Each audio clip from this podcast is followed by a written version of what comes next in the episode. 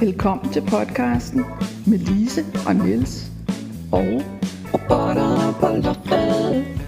vi skal snakke science fiction noveller. De skal være gode, og de skal være på dansk.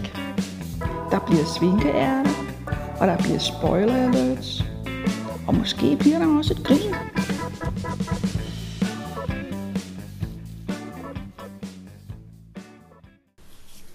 I dag kan vi leve op til det. I dag er der grin. Det skulle der gerne være, ja. Nogle af dem skal godt nok forklares, fordi de er gamle, men, men øh, vi skal snakke om Theo Michaelis øh, jul i den flyvende tallerken. Nemlig. Det er jul. I den flyvende tallerken er robotfamilien klar til julemiddagen. Den ældste søn er desværre ikke noget hjem. Men skidt pyt. Hvem skal have møtrikgaven? Ja. Vi starter med at snakke lidt om forfatteren, fordi Yes. han faktisk er i virkeligheden lidt af en legende, men måske nok lidt glemt øh, nu, fordi altså, han var ophavsmand til nogle af de store revyklassikere øh, med, med øh, Dirk Passer og Kjeld Petersen. Øh, han hed Theo Michaelis. Han var søn af Sofus Michaelis, som har skrevet science fiction romanen øh, Sofus Michaelis, som har skrevet science fiction romanen Himmelskibet, som kom i 1921 og som dannede grundlag for, for en film, der var kommet inden. Øh, Okay, okay. og han... har det ikke for fremmed. Nej, og han er far til øh, kulturkritikeren Bo Theo Michaelis, som er startet på Berlingeren, men nu er på politikken. Mm. Øh, Theo Michaelis blev kun 38 år. Han blev født i 1920 i Rom i øvrigt. Øh, og øh, han øh, studerede på universitetet. Øh, forskellige kilder siger forskellige ting, men det lader ikke til, at han fik en afsluttende eksamen. Øh, han studerede klassisk filologi, religionshistorie og forskellige andre hejs, men blev fanget ind af teateret, øh, studenterscenen og alt det her, og blev revyskuespiller og revyforfatter. Og han var vel, hvad man bredt kan kalde en humorist. Altså han skrev revymonologer, han var med til at redigere det øh, humormagasin, der hed Hudibras. De ældre vil måske kunne huske det som et blad fyldt med, med tegninger af, af, af halvt påklædte damer. Øh, og sådan endte det også, men i starten var der ud over tegningerne faktisk ganske meget tekst, og noget af det skrev øh, han. Han var bidraget til politikens spalte ATS. Han øh, skrev en, en følgetong i et andet blad, der hed Manden fra Saturn, som handler om en mand, der kommer til jorden og jagter alle de underlige ting, menneskene går og gør. Gammelt greb, men, Ja, men ja. øh, sådan i varierende grad morsomt. Og øh, han har været bidraget til Svigmøllen. Han nåede ret meget på sine 38 år. Øhm, og nogle af de øh, revytekster, han lavede i 50'erne, er fuldstændig blevet klassikere. Øh, Tømmerflåden med Kjeld Petersen og, og Dirk Passer. Mm. Øh, der sidder fire mænd på en tømmerflåde osv. Øh, How Jazz Was Born, som var en meget nærgående parodi på en, en øh, virkelig øh, musikkritiker fra, fra radioen. Det var Dirk Passer. Det var Dirk Passer, ja. Øh, og så lavede han genreparodier. Og det her, det kommer ind, fordi han lavede blandt andet en, der hedder Nat over Chicago, som er sådan en hårdkogt gangsterhistorie. Øh, hvor det er sådan noget med, at i baggrunden flimrer der et, en lysreklame, skyd deres bedste ven med en Browning-pistol og sådan noget. Altså helt ude i den der øh, lidt crazy humoristiske, han blev kaldt også. Og det viser sig, at, at øh, den der scene med, med, øh, med han, øh, hovedpersonens ven, der sidder og bider negle i et værelse ved siden af, mens der lyder frygtelige skrig. Spoiler, spoiler. Ja, spoiler, men det er jo ikke, det er jo ikke den historie, det handler om. Men det viser sig, at det er, øh, at manden sidder i en tandlægestol og får trukket en tand ud. Så det, det er sådan, øh, hvad man kan sige, antiklimaktisk humor på den måde der, ikke? Øh, han, han øh, i, i nekrologerne stod der blandt andet, at han, han øh, især øh, arbejdede med det, de kaldte amerikansk inspireret crazy komik. Vi skal stadigvæk huske, det var før den britiske bølge af crazy komik, som kom 20 år senere. Så, så øh, det er jo rigtigt nok, han havde, han havde en evne til at se en skæv tingene fra en skæv vinkel. Og så står der også et sted, at han var gennemmusikalsk, så det har nok også spillet en rolle med, med nogle af tingene. Øh, jeg ville gerne se øh, eller læse noget en ordentlig biografi om ham, men han er øh, der er tre linjer på Wikipedia, der er øh, til synligheden ikke øh, mange. er den, store danske? Den har jeg ikke undersøgt, det må jeg ærlig indrømme.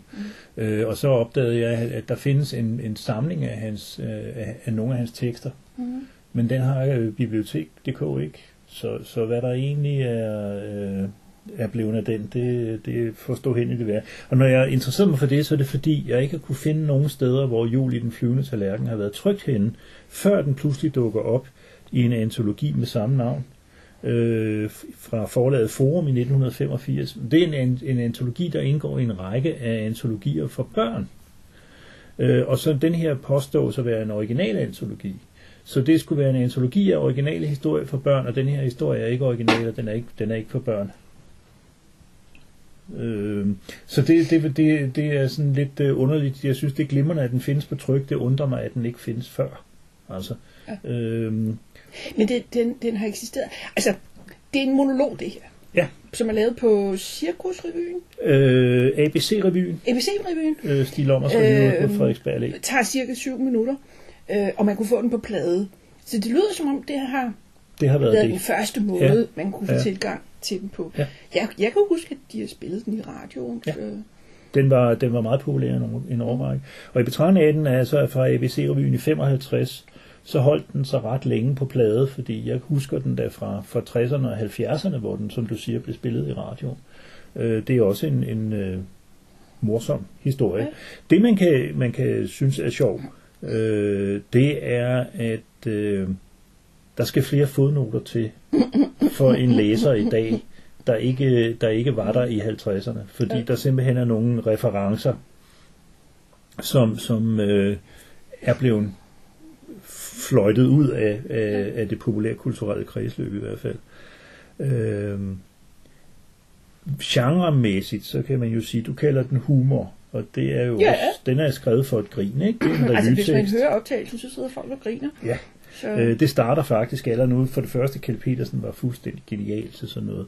Og så starter det jo med, at han, det står ikke i teksten, men han siger, nu nærmer vi os jo julen. Og det har været en sommerrevy, det her. Mm. Så, så folk, de synes allerede der, så er vi, så er vi ude i, i det småskøre der, ikke? Øhm, og så, så øh, går han så i gang med at læse den her, som han siger, øh, julehis, en rigtig julehistorie, øh, som foregår i en god gammeldags flyvende tallerken. Ja. Og den der dobbelte ting, ikke, den er jo altså meget sjov, fordi den der synsvinkel, synes jeg, gør den interessant. Ikke?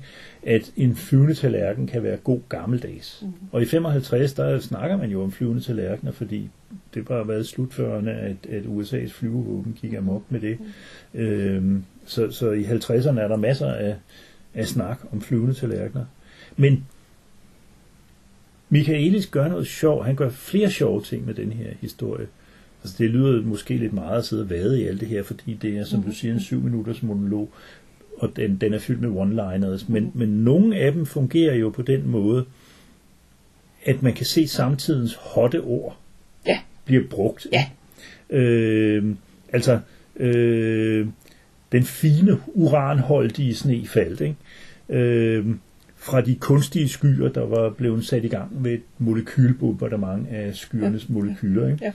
Øh, og det peger jo dels på en meget på det tidspunkt moderne teknologi til at fremkalde regn, altså hvor man jo faktisk bruger sølvjodid på, på, Mm. på skyer for at få regn tørre steder, men også på at, at øh, uran er op i tiden, og, og øh, øh, molekylbombardement lyder sexet på en eller anden ja. måde. Ikke?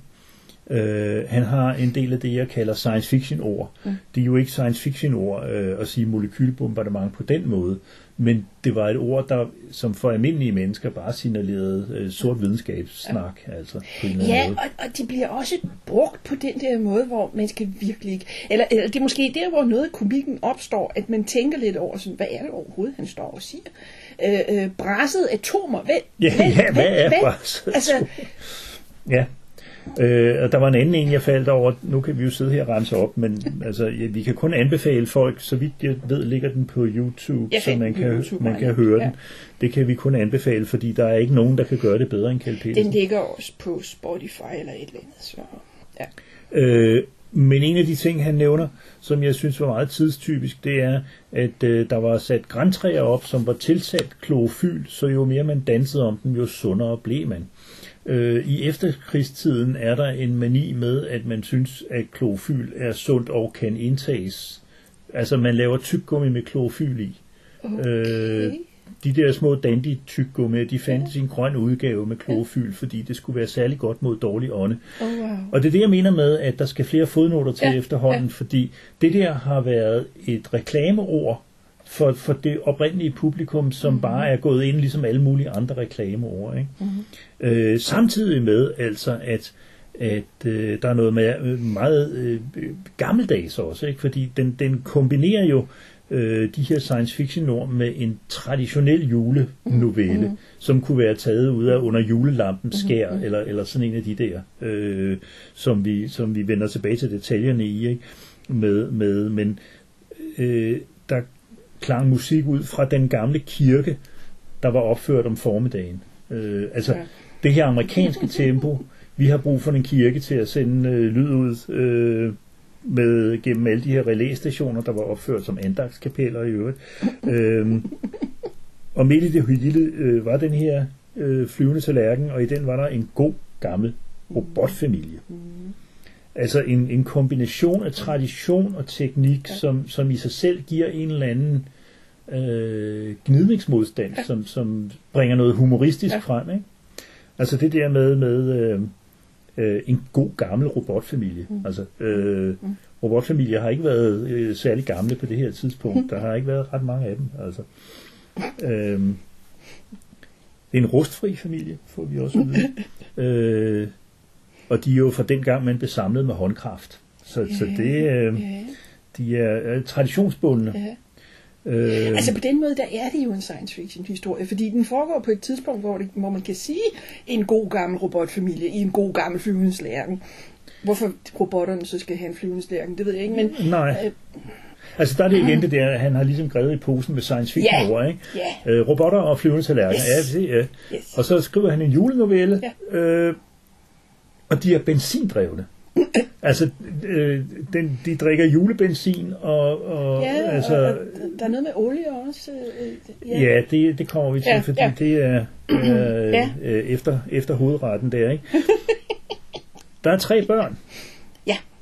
Orm, Volt og Ampere. Og der har vi et andet træk, træk fra, fra, jeg vil ikke kalde det trivial science fiction, men, men sådan den der populære variant af det, hvor man giver øh, personer øh, eller øh, genstande navne efter noget øh, videnskabeligt eller teknologisk. Ikke? Altså ligesom at, at øh, man har i 30'er science fiction forventet, at, at fremtidens helte vil rende rundt og bande ved at sige, ved alle atomer, altså og sådan den slags ting. Ikke? At fordi fremtiden er videnskabeligt påvirket, og vi ved mere om atomer, så vil, vil det også snige sig ind i, i, i bandeord. Ikke? Og det er lidt på samme måde at have tre øh, robotsbørn, øh, der hedder Ohm, Volt og Ampere. Fordi, Det er teknologisk. Ja, det har noget med strøm at gøre, mm. selvom de jo altså er benzindrevne, så det er sådan, ja. Øh, og der er, det jo, der er det jo sådan, at det kun er Oma Volt, der er hjemme til jul, fordi den ældste søn Ampere, som der bliver sagt, han var for længst draget ud i universet, men han plejede dog at komme hjem til jul, og det kunne han ikke i år, og det var så trist. Så øh, en anden meget, meget tidstypisk typisk reference, det er, at, at øh, robotmor, en lille væver maskine, øh, hun er klædt pænt på til lejligheden. Selv kjolen var helt diorsk. Ja. H-linje. Ja. Og der mangler jeg en reference. Det er jo en, en bestemt version af Dior, som må have været Ja. oppe i 50'erne. Ikke? Ja.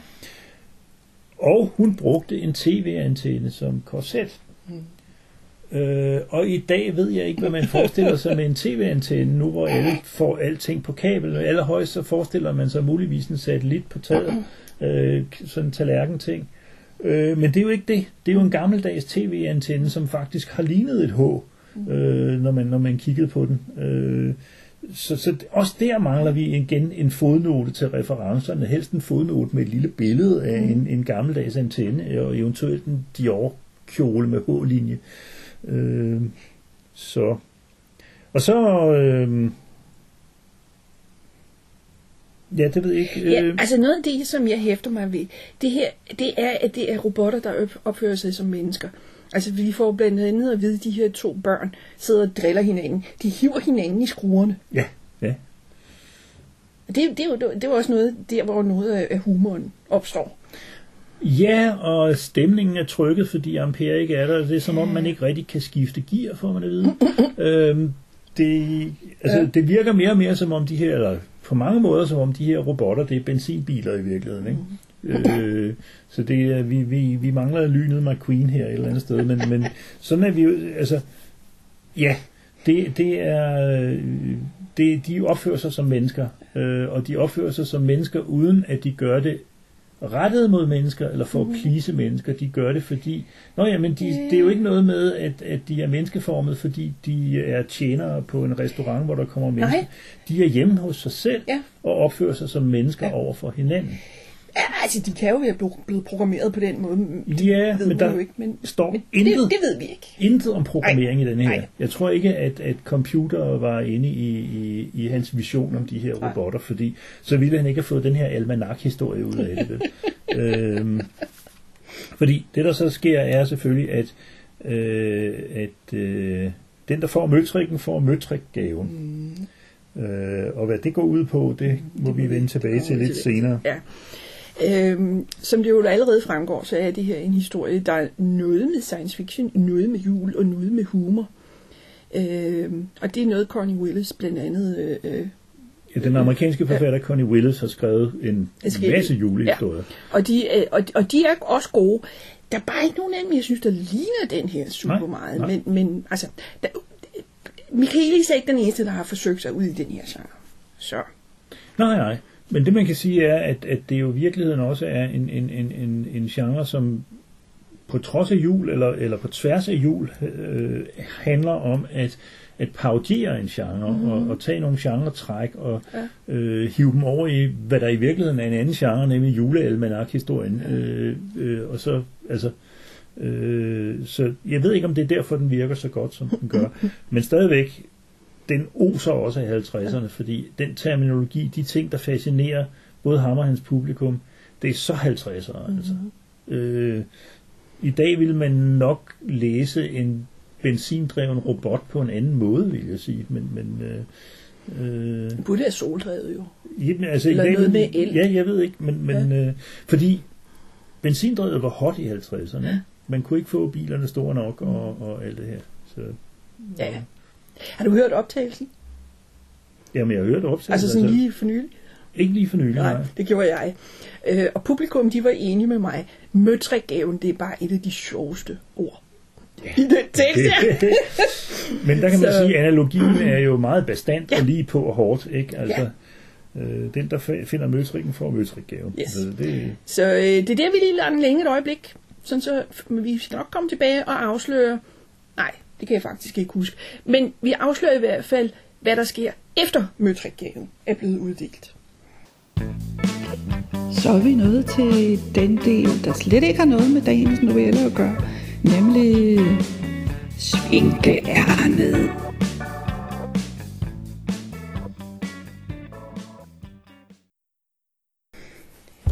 I, hvor har vi svinket den her gang. Ja, altså balancen mellem, mellem øh, hovedelementet og svinkeærnet er måske lidt anderledes den her gang, fordi vi, vi kommer til at snakke lidt om det. Øh, lidt mere om det, end vi måske normalt bruger på det. Og så er det også et svinkeærn, vi har været fælles om i meget høj grad. Det har optaget os. Det har optaget det. os øh, i, en, i et betænkeligt omfang. øh, det har været et, et, et, et, øh, et stykke regulært forskningsarbejde, vil jeg sige. Øh, det handler om, om den antologi, der kom i 1970, der hedder 14 danske science fiction noveller, fordi nu er vi jo færdige med den store øh, science fiction bog, og så vil vi kigge på noget dansk skrevet science fiction, som, som øh, ikke var noget fra, fra science fiction-seriens egne udgivelser. Og så kiggede vi på den her, som faktisk, så vidt jeg kan gennemskue, er den første danske originalantologi, altså med, med originalskrevet danske science fiction historier. Den er så født af en novellekonkurrence, det vidste vi godt i forvejen. Øh, jeg har skrevet noget om det i et, et gammelt øh, litteratuskopet, øh, som kommer i Science Fiction Cirkens medlemsblad Novum, og som er i den samling af artikler, der hedder litteratuskopet, som kom i 2012, tror jeg. Øh, der kan man læse lidt om det. Der, der skrev jeg en, en, en øh, snas om, om øh, 40-året for månelandingen, som jo altså var 69, mm. øh, og kunne konstatere, at det var ikke det, der gjorde, at de lavede den konkurrence. Øh, vi har kigget og, og fundet frem til... Nej, det er mere noget med bare science fiction er hot. Ja, science fiction er interessant på det her tidspunkt. Ja. Øh, politikken laver sammen med øh, det norske dagblad og det svenske Dagens Nyheder, og Darkens Nyheder, øh, de laver simpelthen en novellekonkurrence.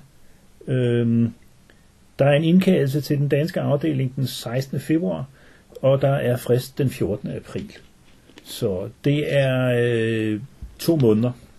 Til 3.000 ord, så. Ja, der må kun Altså. være, det må kun være på 3.000 ord, og man vil også sige, at hvis vi kigger på det færdige resultat, så er det korte noveller, hvad vil vi betragte dem som. Det gør dem ikke dårlige i sig selv, men det sætter nogle grænser for, hvad man kan. Ikke? Det, er en, det er i virkeligheden en, på nogen måde en større kunst at skrive ordentligt, øh, hvis, man, hvis man har en, en pladsbegrænsning. Men anyway, samme dag øh, har Arne Herløv Petersen Mm.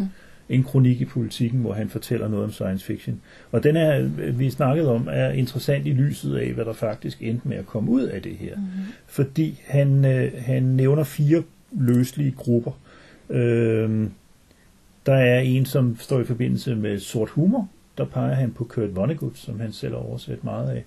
Øh, og så er der en, der mest består af underholdningsromaner, siger han. Det er Paul Anderson og Company. Ja. Og det er sådan lidt øh, en, altså underholdning. Øh, altså, øh, Space opera. Ja, jeg tror, han mener Ja. ja. action sådan baseret ting. Ja. Og en, der kan kaldes lyrisk, og det er Ray Bradbury. Ja. Og det er typisk, fordi Ray- Bradbury er ham, der sprængede, det har vi snakket om før, og sprængt genremuren ved at, at, at, at komme ud til mainstream-publikummet.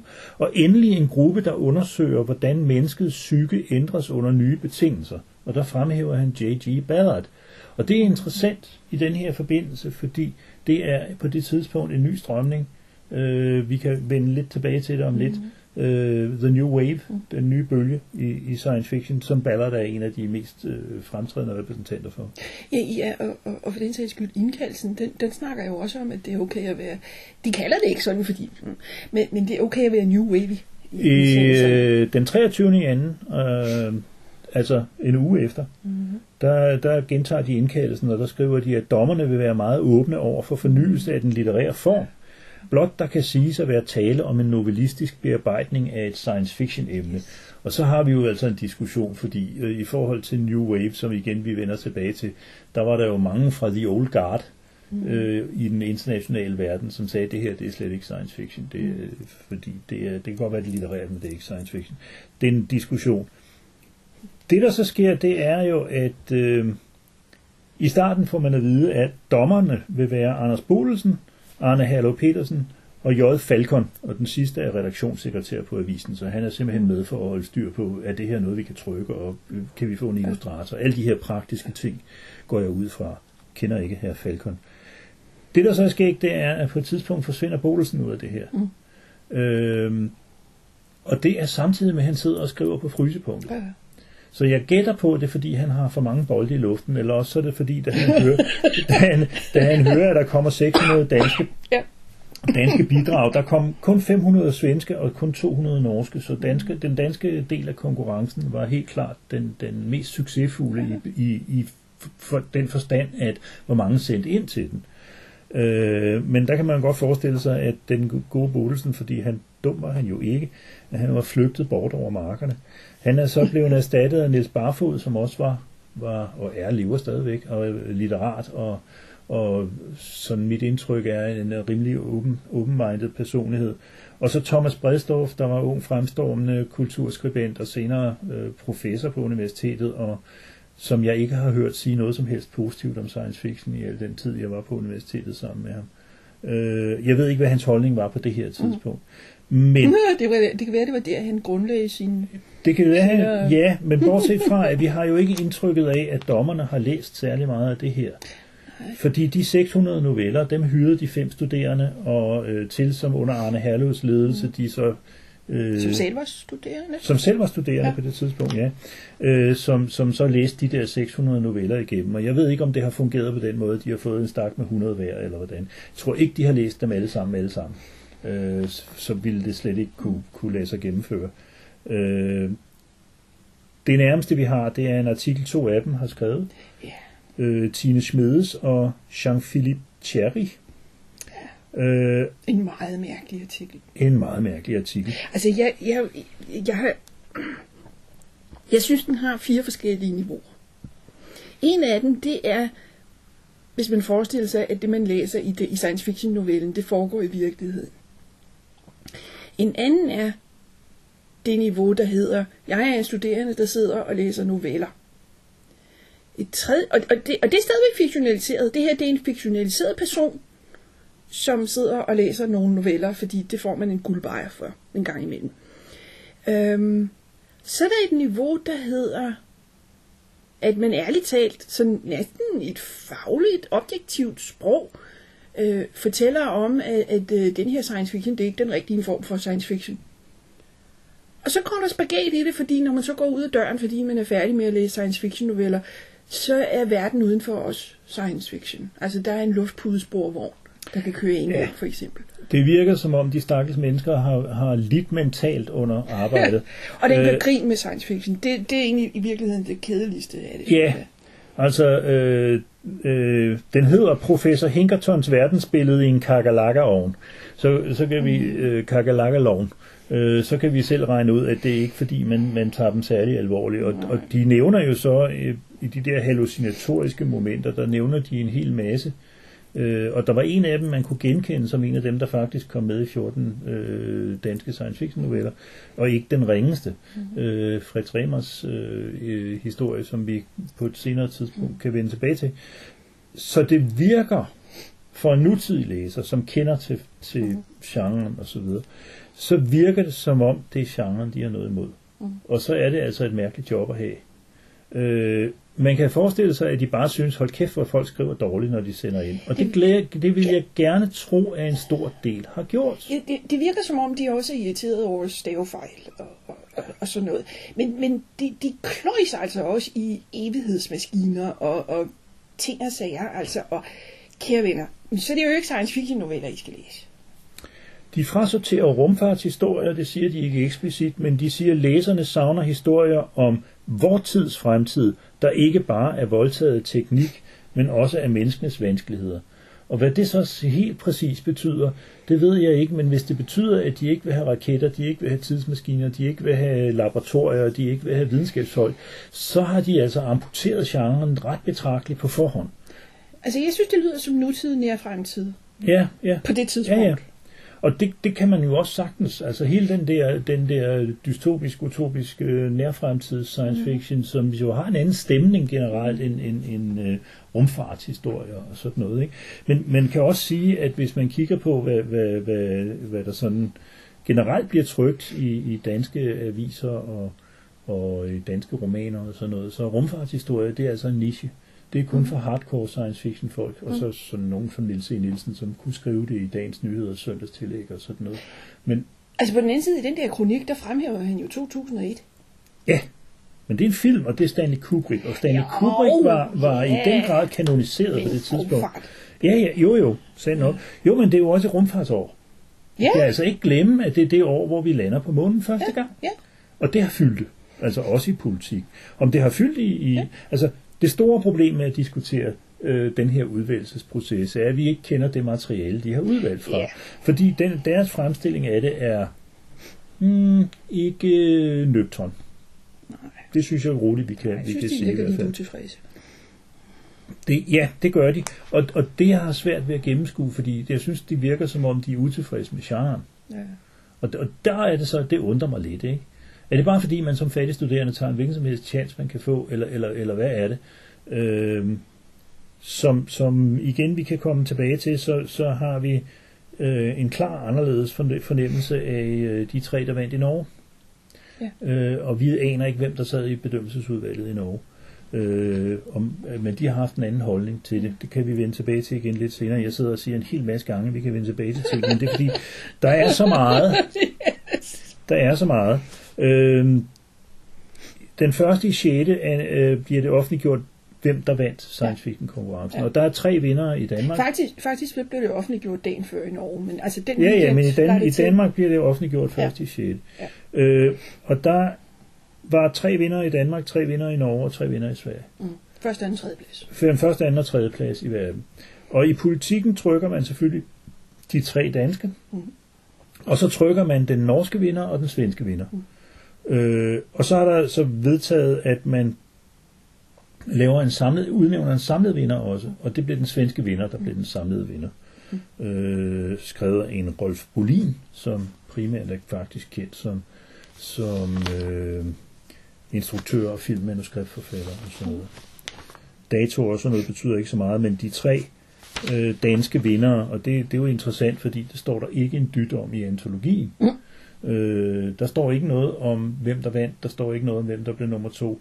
Øh, man kan, hvis man er heldig, kigge på bagsiden og se, hvem der har været med til at bedømme øh, konkurrencen, mm. men ikke hvem der har redigeret antologien, fordi mm. der er 14 historier i antologien, og det er kun de tre, øh, som bliver nævnt øh, i avisen, og det er øh, førstepladsen gik til Gilbert M. Jensens Putpistolen, øh, en historie, som mange anmeldere er enige om, ikke er science fiction. Øh, anden pladsen, Men at den er sjov. men den er sjov, og nogen mener faktisk, at den er meget velskrevet. Øh, øh, anden pladsen gik til Niels Helve Larsens øh, novelle Jeg er ikke Dr. Markus. Øh, og han øh, er forlægger øh, på Tanning og Appel. Og øh, skriver i hver, hver af de her forfattere bliver der er en lille interviewsnas med dem i forbindelse med novellen Det er offentliggjort, og han siger, at han har aldrig skrevet en novelle før. Øh, men var med til at udgive den første danske antologi med oversat science fiction, den der hedder Den anden side af månen. Han var dog ikke redaktøren af den, det var, det var Jørgen Rudenborg, men han har været med til at lave noget af læsningen, skrev han. Det, det er jo så interessant. Øh, og den tredje præmie øh, er skrevet af en, der hedder Katrine Elna Rikkelsen, eller Rikkelsen, jeg ved faktisk ikke, hvordan hun vil udtale det, jeg har aldrig mødt hende. Øh, og den hedder Hash. Mm. Øh, og det bedste, jeg kan sige om den på siden af balle, at den var illustreret af Bo Bøjsen. Men, men, øh, men det er en af dem, vi vender tilbage til i en senere episode, ja. øh, fordi vi har besluttet os til at vælge nogle få ud. Øh, fordi det går ikke at snakke om 14 historier. Det, der er interessant i den her sammenhæng, hvor jeg prøver, ligesom, vi prøver at opsummere vores arbejde omkring forskning omkring det, som, som går på, øh, hvad har der, hvad der været skrevet om det, og der stod jo ingen steder, at det ville blive til en antologi. Nej. Så vidt vi har kunne vurdere, er der ikke kommet en antologi i Norge eller Sverige. Mm. Øh, du har haft kontakt med en meget flink nordmand, som yes. øh, har forsket, hjulpet os med at forske, fordi vi har ikke så meget adgang til norske og svenske avisarkiver hernede fra. Så, så øh, der har vi haft god hjælp. Ja. Øh, men vi har endnu ikke fået fat i nogle svenskere, der vil, der vil gøre det samme for os. Øh, og det betyder, at vi har ikke igen nogen idé om, om altså der, der stod intet i den norske avis, om der ville komme en antologi. Det stod der i øvrigt heller ikke i politik. Nej, nej. Øh, det blev så bare til noget et år og, efter. Og jeg, jeg tror det heller ikke, fordi øh, der er en af novellerne, en af de norske vindernoveller, hvor jeg blev henvist til, at den senere var kommet i en bog. Øh, men men Okay. kun den, altså ikke Ja. nummer 1 og 2. Nå, nå. Så Var det, var det Jon Bings? Ja. Nå. Jamen, ja, man har også udsendt flere novellesamlinger. Ja. Vi vender tilbage øh, til det, fordi øh, jeg ved ikke, hvor, hvornår vi skal snakke om de norske øh, der, men Ja, altså noget af årsagen til, at jeg blev så optaget af at prøve at finde... Altså, det vi har adgang til i politikken, det er den danske nummer 1, 2 og 3, den svenske nummer 1 og den norske nummer 1. Men vi får at vide, hvem forfatterne er til dem, der blev nummer 2 og 3 i Norge og Sverige. Der prøvede jeg så på at kontakte nogle norske og svenske fans for at høre, om de kunne skaffe mig de her noveller. Eller minimum skaffe mig titlen på den i hvert fald. Og det lykkedes med de norske noveller. Noget af årsagen til, at jeg var optaget af det, det er, at den norske nummer 1, den er anderledes. Øh, vi er ude i noget new wave noget. Øh, øh, altså, øh, kort fortalt, øh, der er en dag en, der sidder og siger, hm, det ville vel nok være mærkeligt, hvis jeg var den eneste, der var levende i hele verden. Og så blev det sådan. Øh, altså, det, Ja. altså, det, det, det er sådan, ja, okay, okay. Du siger, du snakker noget om, den er meget symbolsk. Ja, jeg synes, den, den er eller eksistentielt, Ja. ja. Øh, ja, et eller andet, ikke? Altså, det i virkeligheden er et billede på menneskets ubodelige ensomhed, eller ja. hvad det hedder, sjælens ubodelige ensomhed. Og, Ja. ja. Så, så, så der er noget pudsigt, der foregår der. Og så er jeg jo nysgerrig efter, eftersom øh, øh, øh, der er ikke meget New Wave i, i den danske afdeling, og den norske, synes jeg, lugter så meget af det, så kunne det være sjovt Ja. at se, hvad nummer to og tre var. Ja. Og der var bid, fordi nummer to, den hedder hvidt og rødt. Og det der hvide, det er sådan noget med, øh, øh, altså for eksempel øh, bleg hud og hvide tænder. Hvidt vasketøj, øh, det er også noget med uskyld og, og, øh, og sådan noget. Jeg tror jo, noget, der, der er noget med noget vaskepulver, som vasker tøjet super hvidt, fordi der er stråling i det og sådan noget. Og så kører den ellers ud over stok og sten på, på en... Øh, jeg er ikke god til New Wave. Så skal vi ikke bare sige, jeg synes, den er ikke, den er ikke rar at læse, den her. Øhm, så, så igen, det er sådan, wow, okay, de kan noget op i Norge. Nummer tre, det er Jon Bing, øh, som har, du, du snakkede blandt andet om øh, Jerry Cornelius. Ja, altså øh, øh, Bing har ikke skrevet Jerry Cornelius historier, men han er inspireret på mange måder af, af et element i den nye bølge, som, som handler om, at man tager mere eller mindre øh, mytologiserede personer, virkelige personer eller mytologiske personer ind og lader dem optræde. Jon Bings, men det var ikke Lynvingen. Den tager fat i Batman, som åbenbart hed Lynvingen på norsk på det mm øh, og som, som er flagermus-inspireret, mm. men det lader til at være noget med, at han hopper mellem parallelle verdener, mm. eller ændrer på historiens gang, eller et eller andet. Mm. Øh, og han, han hedder... Han hedder Bungalow Bill. Bungalow Bill, ja. Det var der, jeg fik den der mytologiseringsting ind, fordi det er jo en figur fra en Beatles-sang, øh, som jo var kommet i november 68, sådan set. Så, så øh, det har været nyt. Øh, og også fordi, så vidt jeg husker, optræder ingen ringer end Ringo i, i uh, Jon Bings roman Det bløde landskab, der kom et par år efter. Uh, det, der så også er sjovt, når man kender lidt til forfatterskabet her, det er, at, at uh, han uh, ved at hoppe i de der parallelle universer, eller tid, eller hvad det nu er, uh, så i stedet for en flagermus, så ender han som en flagerkat. Og uh, det er jo så ligesom en eller anden slags pointe, der skal fortælle, at det her univers altså har forandret sig. Ja. Men hvis man kender Bings forfatterskab, så vil man vide, at i Alexandria-kvartetten, ja. ja. øh, som handler om de her øh, rumskib med biblioteker ombord, mm. der er hovedpersonen en dreng, det er en børn, det er børnebogsserie, og han har en flagerkat ja. som, som kæledyr som er altså noget andet end den flagerkat, der er i den her mm. historie, men, men øh, øh Bing har skrevet nogle, nogle relativt syrede øh, New Wave ting og sådan noget der. Hvis jeg skal nævne nogle andre forfattere, der har taget mytologiserende forhold til virkelige personer eller mytologiske personer ind, så er Samuel Delaney's skæringspunkt, som, som, eller skæringspunktet, øh, som også kom der i, i, i slutræserne, den er også øh, fyldt med, med mytologiske avatarer, hvad vil man sige i dag.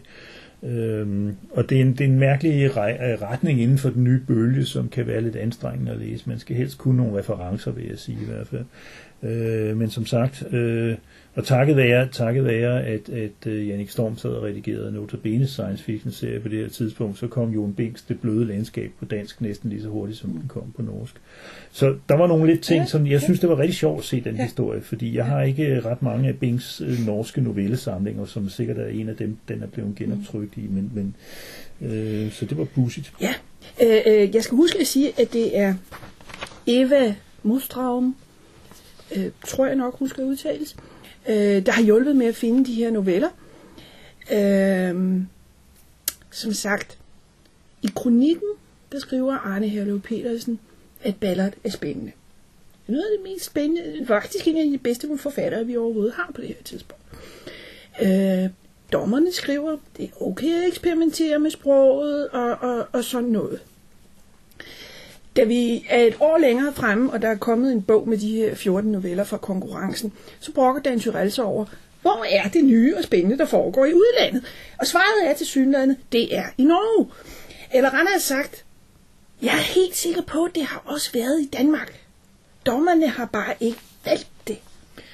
Det er lidt underligt, fordi det man får at vide er, at det er litteraturstuderende. De burde jo være på forkant med modernistisk eksperimenterende litteratur, Øh, og hvis der er blevet sendt sådan noget ind, mm. og igen, jeg skal stadigvæk, jeg vil, vil, vil helt sikkert være overbevist om, at hvis der bliver sendt 600 noveller ind øh, øh, i sådan en konkurrence, så er der en meget stor del af dem, der har været ulæstigt dårlige, uanset ja, ja. hvordan ja, ja. og hvorledes. Ja, ja. Øh, jeg tænker, at man skal prøve at fokusere på de måske 50 eller 75, der faktisk har været teknisk velskrevne. Ikke? Der må have været noget New Wave-orienteret imellem. Der må have været, øh, der må have været noget rumfartshistorie imellem. Mm. Så vi må antage det udtryk for dommernes, ikke nødvendigvis primærlæsernes, altså de studerendes der, men dommernes valg, ja. øh, at man ikke synes, øh, rumfart er relevant, man ikke synes, at at, og det, man kan undre sig igen, fordi de burde jo netop synes, at, at det eksperimenterende og New Wave-agtige var, var, øh, var relevant. Ja. Og det er jo ikke, fordi det ikke er nået til Danmark. Altså, øh, 1970, det var så efter konkurrencen, mm. men, men, men, øh, men cirka samtidig med antologien, der kommer, kommer øh, øh, Michael Moorcocks øh, øh Jerry Cornelius, første Jerry Cornelius roman, øh, den kommer på dansk fra, fra Rodos, ikke? Øh, Barfod i hovedet kommer i 71. Øh, Dan Torell og øh, Jannik Storm redigerer øh, antologien af Dødslag outet i 72 og 73, som næsten udelukkende består af noveller fra, eller tekster fra, fra New Worlds og et endnu mere eksperimenterende magasin, der hedder Ambit. Øh, altså, Dan Tyrell vidste, at det var der. Dan Torell vidste, hvad det var der. Det, han skrev i det her, jeg skal lige sige, at det, det, det, det er måske ikke så klart, hvorfor han skal rodes ind i det, men han var faktisk anmelder på Kristi Dagblad på det her tidspunkt, mm. og skrev en række ting om science fiction, mm. øh, hvor, hvor øh, det fremgår, at han, han var inde i genren, og, mm. og han var jo så også måske mere inde i den amerikanske ende af det, med, med, øh, også med eksperimenterende ting, som, som øh, William Burroughs og sådan nogle mm. af de der folk, som, som toucher på genren en gang imellem. Ikke? Arne jo her, Leo Petersen viste, det var der. Arne Herlø Petersen vidste, det var der, og det kan man i bagspejlet måske undre sig lidt over, fordi han er i hvert fald i min optik kommet til at stå for en lidt mere konservativ holdning til det. Øh, hans øh, antologi, øh, øh, det sidste spørgsmål, der kom i Vendelkærs mm. serie, som han redigerede, der redigerede han en antologi med glimrende historier. De var næsten alle sammen øh, 40-50 stil. Mm. Øh, gerne i det, han kalder sådan den, den, øh, den øh, øh, den, øh, den øh, sort humoristiske, mm. den, den var han glad for også. Ikke? Ja. Men han havde nogle, øh, nogle glimrende historier indimellem der. Men der var ikke rigtig noget New Wave imellem. Og øh, det er heller ikke, fordi jeg synes, der skulle være det. Han skal lave en antologi, som han gerne vil lave. Ja. Øh, og det er jo heller ikke, fordi der ikke... Altså, han udgav også Ballard i, i Vendkær-serien, ja. som han redigerede. Ikke? Altså, der kom et, et, et, nogle, nogle Ballard-samlinger og, og øh, sådan noget der. Øh, men jeg forbinder altså ikke ham så meget med det. Med det. det er nej, sådan, er sjovt. Det, det, men, og det, er, det, det er lige så meget min fordom måske. Men, altså men, det jeg mener, det er, vi ved noget om en af dommerne. Vi ved noget om en af anmelderne. Dem, der har bidraget til konkurrencen. Der har også været nogen af dem, der vidste, hvad der foregik internationalt. Det må der næsten have været. Det må der have været. Men igen, vi står jo, som, som jeg siger hele tiden, ja, i den der situation, at vi, vi kan ikke meget andet end at gætte. Øh, ingen af os har adgang til hverken de danske, svenske eller norske øh, konkurrencebidrag, så, så, så det men, men det har været sjovt at prøve at grave i. Jeg håber der stadigvæk, vi hører fra en svenske på et tidspunkt. Det kunne ja. det være meget sjovt at, at få noget supplerende. Øh, den svenske er ikke helt lige så spændende, den vi har, altså nummer et, fordi det er noget med en tidsrejse. Ja, ja. Øh, det kunne jo være, at de, de andre var. Jeg ved det ikke. Mm-hmm. Øh, det der så sker, og det, det kan man jo så igen undre sig over, ikke?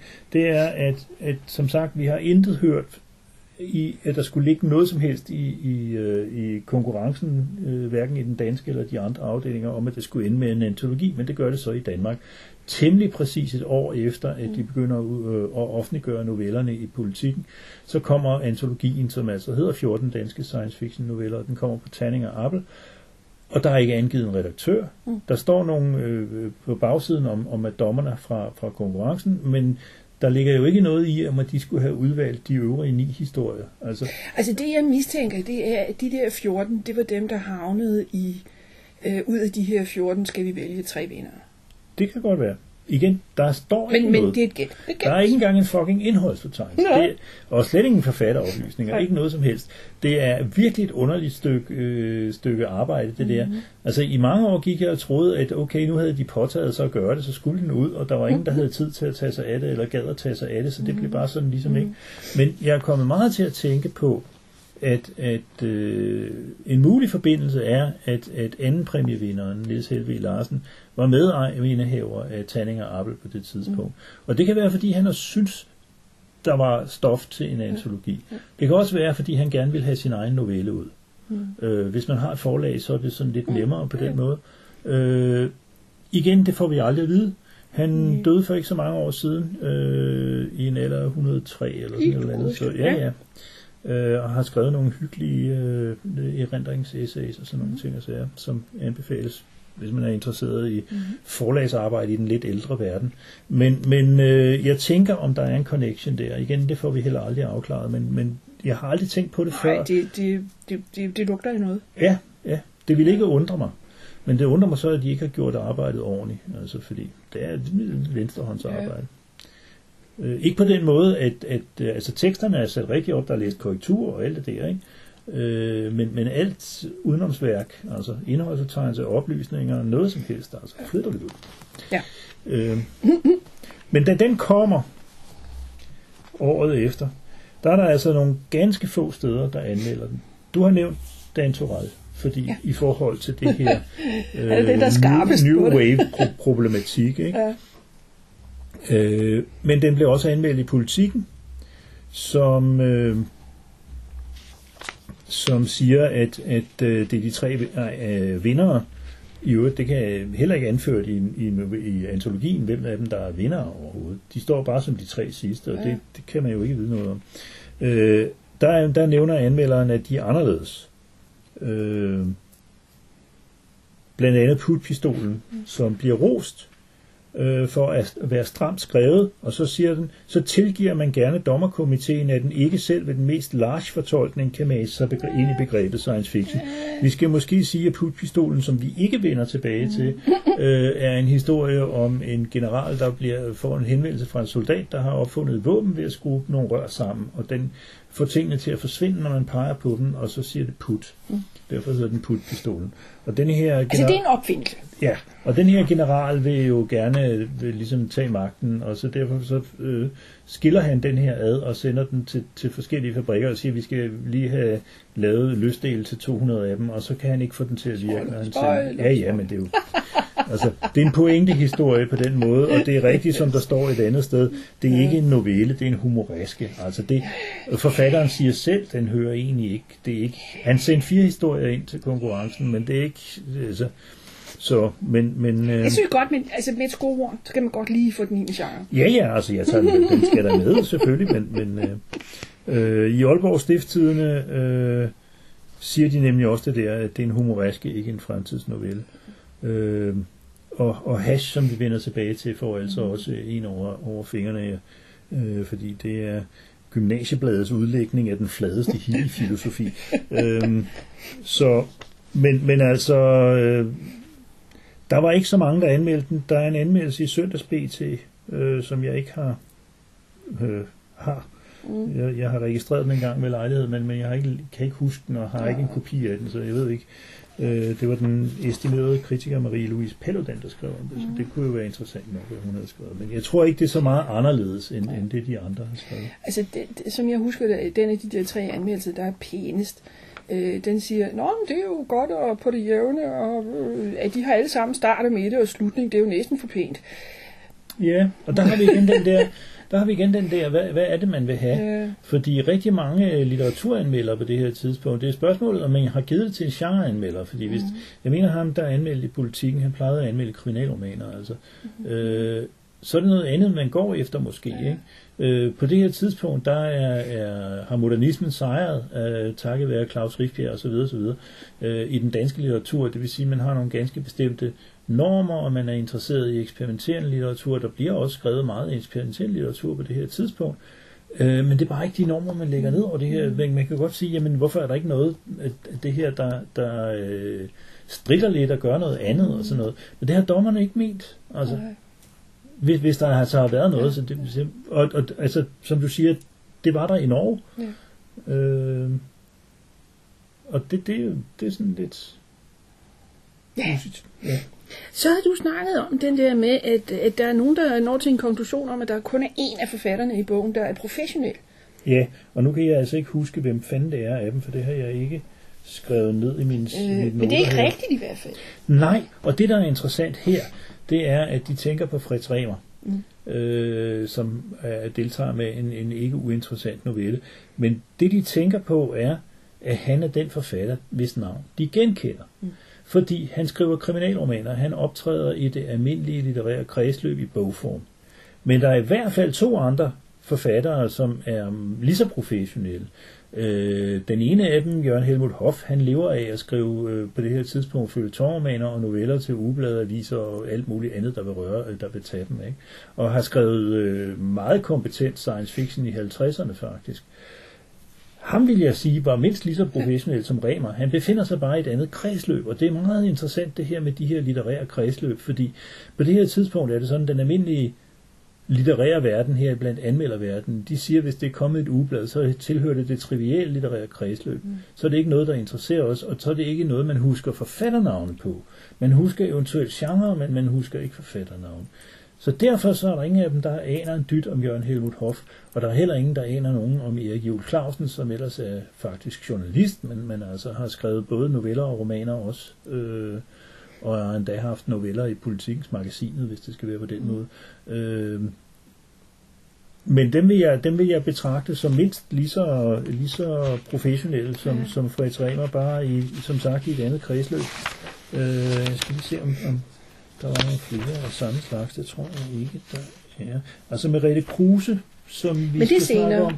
Hun er ikke professionel endnu på det her tidspunkt, fordi hun debuterer med den novelle, mm. hun har med i. Så det er rimeligt at sige, jamen Ja. Det er bare en... Mm. Og så er der jo, hvis man læser de der interviews, altså de pusler jo alle sammen med at få et eller andet udgivet. men, men det, der, ja. der er et eller andet, der tyder på, at det ikke er lykkedes nogen af dem. Altså de tre, der, der giver ja. et, altså jeg vil igen sige, at, at uh, Niels H.V. Larsen pusler ikke med at få noget udgivet. Ej, han siger okay. tværtimod, han har ikke mm-hmm. skrevet fiktion før, og regner heller ikke med at gøre det igen. Uh, og det er jo rigtigt, han har holdt sig, han har skrevet nogle digte, men, men, men altså, mm havde nær sagt, hvem har ikke det. Øh, Paul Henrik Trampe, meget professionel forfatter. Mm. Øh, jeg ved ikke, om han var, hvor langt han var nået i sit øh, forfatterskab på det her tidspunkt. Øh, men han skrev øh, kriminalromaner, han skrev øh, ubladets noveller, han skrev tv-spil. Øh, wow. Jeg ved ikke, om det er senere. Det kan godt være, det, det ja. første en gang i 70'erne. Okay. Øh, hvis man går ind i bibliotek.dk og kigger under Paul Henrik Trappe, så kommer der rigtig mange titler frem. Så ham vil jeg i hvert fald også... Igen, jeg kan ikke huske, om han var det i 69, mm. men, men jeg vil ikke tøve med at kalde ham professionel i hvert fald. Mm. Øh, man kan diskutere kvaliteten af det, han laver, men det er jo noget helt andet. Det har jo ikke noget at gøre med, om man er professionel eller ej. Og hans historie er heller ikke en af de dårligste i antologien, efter min mening. Men, øh... Så er der en pussy lille krølle, og det er en tysk bog med skandinavisk science fiction. Eller skandinavisk fantastik. Ja, nej, jeg tror faktisk, det er science fiction det meste af det, og nu er det længe siden, jeg har læst den, så jeg kan ikke huske de svenske og norske bidrag. Men den kom i Øst-Tyskland i 1979, mm. og den hedder Wiedersehen beim Sirius, og det er en oversættelse af, af Gensyn ved Sirius af Niels E. Nielsen, der har lagt titel til den. Men der er ikke mindre end fem historier af de 14 fra, fra øh, den her antologi, der har fundet vej ind i, i, øh, i øh, den her øh, i den tyske antologi. Og nu er det jo sådan, at, at øh, jeg ved ikke, om, om de østtyske forlag spurgte, øh, om, om de måtte oversætte Øh, jeg har hørt historier om, at de russiske ikke var så flinke til det. Det var ikke sådan, at de snød folk, men, men de fik penge i russisk og ikke konvertibel valuta, så de kunne tage til Rusland og hente dem. Jeg ved, Freddy Polder på en tur derover, han levede som fyrste, fordi han havde honorar til gode fra alt dem der, han ikke vidste, de havde, havde mm. trykt. Mm. Og hvis det er på samme måde, det er foregået, så har der været dan- fem danske forfattere, der ikke vidste, at de var kommet på tysk. Det er blandt i øvrigt Niels Helve Larsen. Øh, med, altså andenpladsen her, og også vinderen, øh, Gilbert Jensens Diput-pistole. øh, men ikke hash. Den har nok været for kontroversiel yeah. til Østtyskland på det tidspunkt. Yeah. Det kunne man godt forestille sig. Så, men altså, øh, genrehistorien er fyldt med sådan nogle pusseløjerligheder, altså. Jeg tror ikke, vi skal vade mere i den her lige nu, fordi nu har vi øh. altså godt nok. det jeg bare vil nøjes med at sige, det er, det vi skal øh, øh, fra den her bog, altså 14 danske science fiction noveller, der tager vi fem noveller og kigger på i de kommende episoder. Så det bliver Merete Kruse, Dommen. Det bliver Bo Rand Jørgensen, Afslutning. Det bliver Elisabeth Ågaard, Miseren. Det bliver Fritz Remer, vores fine koralverden. Og så bliver det nummer tre, Katrine Elna Rikkelsen, Hash. Altså den, der blev nummer tre i den danske konkurrence. Øh, Jeg laver et blogindlæg, som kommer ud samtidig med den her episode, hvor jeg skriver nogle af datorerne og navnene og alt sådan noget, øh, sådan så man kan se det rigtig kronologisk. Så vi holder i øvrigt lidt juleferie, så der er fire uger til næste afsnit. Hvis du lige husker, at Å skal skrives som dobbelt A, så kan du tweete til os på robotter på loftet. skrive til os på robotterpåloftet@gmail.com og se hjemmesiden robotterpåloftet.sciencefiction.dk. Og så er der spoiler alert.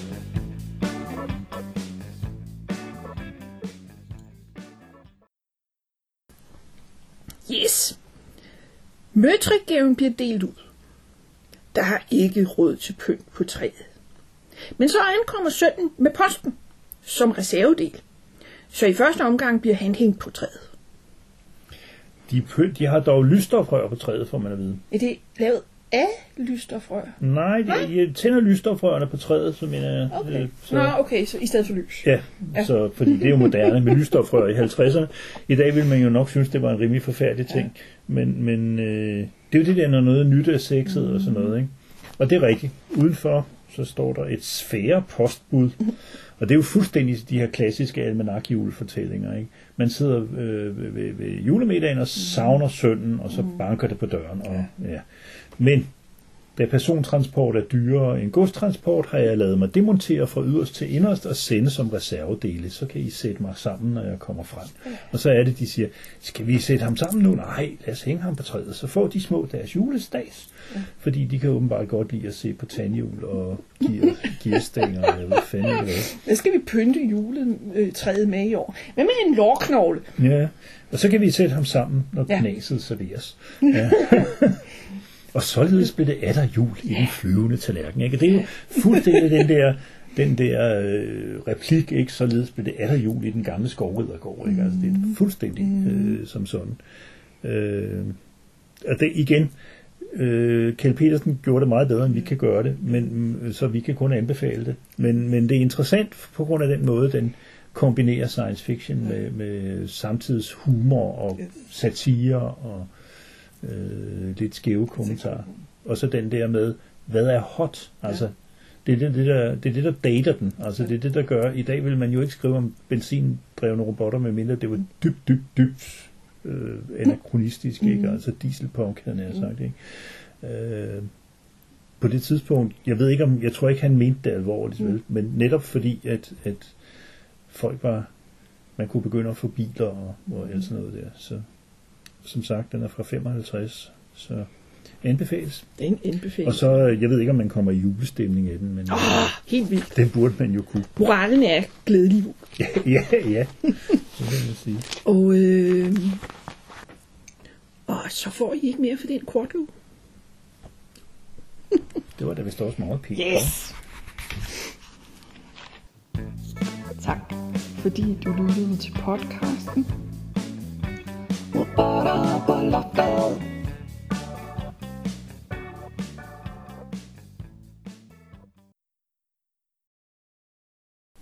hed Theo Michaelis. Han var søn af Sofus Michaelis, som har skrevet science fiction romanen øh, Så gik klappen ned. Himmelskibet. Sofus, Himmelskibet! ja, Sofus Michaelis, som har skrevet science fiction romanen Himmelskibet, som kom i 1921, og som dannede grundlag for, for en film, der var kommet inden. Nummer to. Øh, hvad er det nu, den hedder? Øh, det er Dag Sundbys. Det er hvidt og rødt.